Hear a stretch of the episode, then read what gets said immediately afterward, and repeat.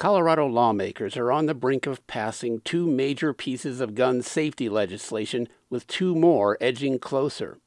A bill that would raise the age to legally buy a firearm to 21, and another that would impose a three day waiting period before a gun purchase can be completed, passed two key obstacles yesterday. The age limit bill passed a formal vote in the state House of Representatives, while the waiting period bill passed a voice vote, with the formal vote still to come.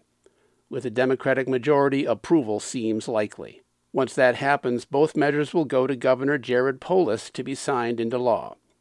Two additional bills passed the House over the weekend. One of them would expand Colorado's red flag law, while the other would make it easier to sue gun makers. Lawmakers still have to reconcile the differences between the Senate and House versions, but that's expected to happen without difficulty.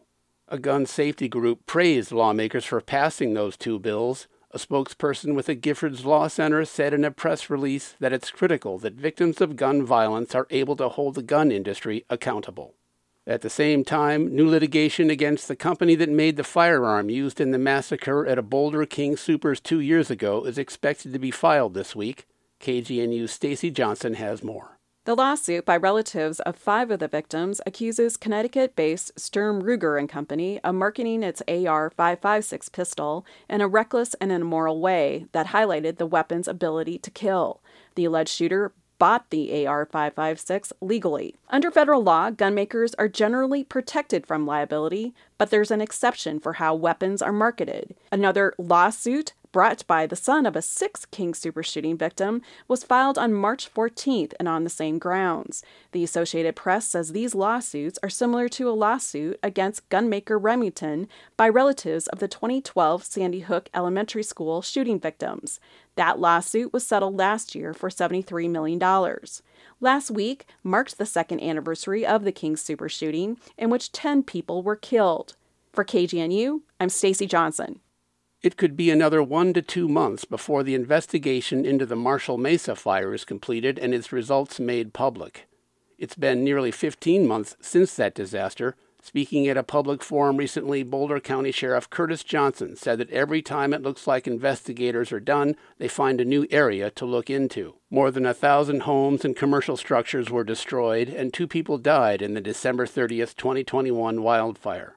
With damages at more than $2 billion, it's the most destructive fire in Colorado history. Meanwhile, a state sponsored drilling project is underway to determine the extent of subsurface coal fires burning in abandoned mines beneath the Marshall Mesa area. Those underground fires have burned for decades, according to a spokesperson with Boulder Open Space and Mountain Parks. The Daily Camera says the Colorado Division of Reclamation, Mining, and Safety is developing a 3D model of the area and a mitigation strategy. The properties involved are southeast of Marshall Road and Colorado 93. More than 15,000 Coloradans have died from the COVID 19 pandemic. That's twice as many Coloradans who died in the 1918 flu pandemic and makes it the single deadliest event in state history. The first reported COVID death in Colorado was in March of 2020 in Colorado Springs. When the statistics are adjusted for age and comorbidities, Colorado had the fifth most COVID deaths nationwide. Water straight from the tap in Boulder homes met federal and state standards in 2022. That's according to an annual report released by the city at the end of last week. The report also said that the Colorado Department of Public Health and Environment has the city on a less frequent monitoring schedule for lead and copper. Testing for those metals now occurs every three years because the city has had low levels over time. Boulder was, however, cited for violating the Colorado Department of Public Health and Environment's backflow prevention rule. The report said it was not an emergency and did not pose a threat to public health. Backflow is when water flows in reverse from properties back into the city's drinking water system, creating potential health problems. A new round of applications for e bike rebate vouchers begins in Denver today. Income qualified residents and those with a disability can save up to $300 on a standard e bike or up to $500 on a cargo e bike. Eligible Denver residents can apply starting at 11 a.m. at denverclimaterebates.com. Vouchers become available every other month and can only be used at participating bike shops. The Denverite says that in the previous round of availability, all 860 e bike rebates were claimed within 20 minutes. In Boulder, it's going to cost more to park a car in certain downtown areas beginning next week.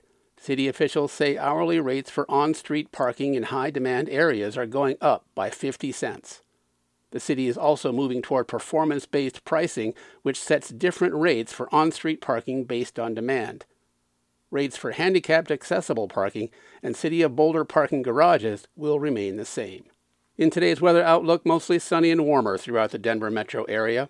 Expect a high temperature of 53 degrees in Denver, 47 in Boulder, 45 in Fort Collins, a bit colder up in Nederland with a high temperature of 38 degrees. For KGNU, I'm John Kellen.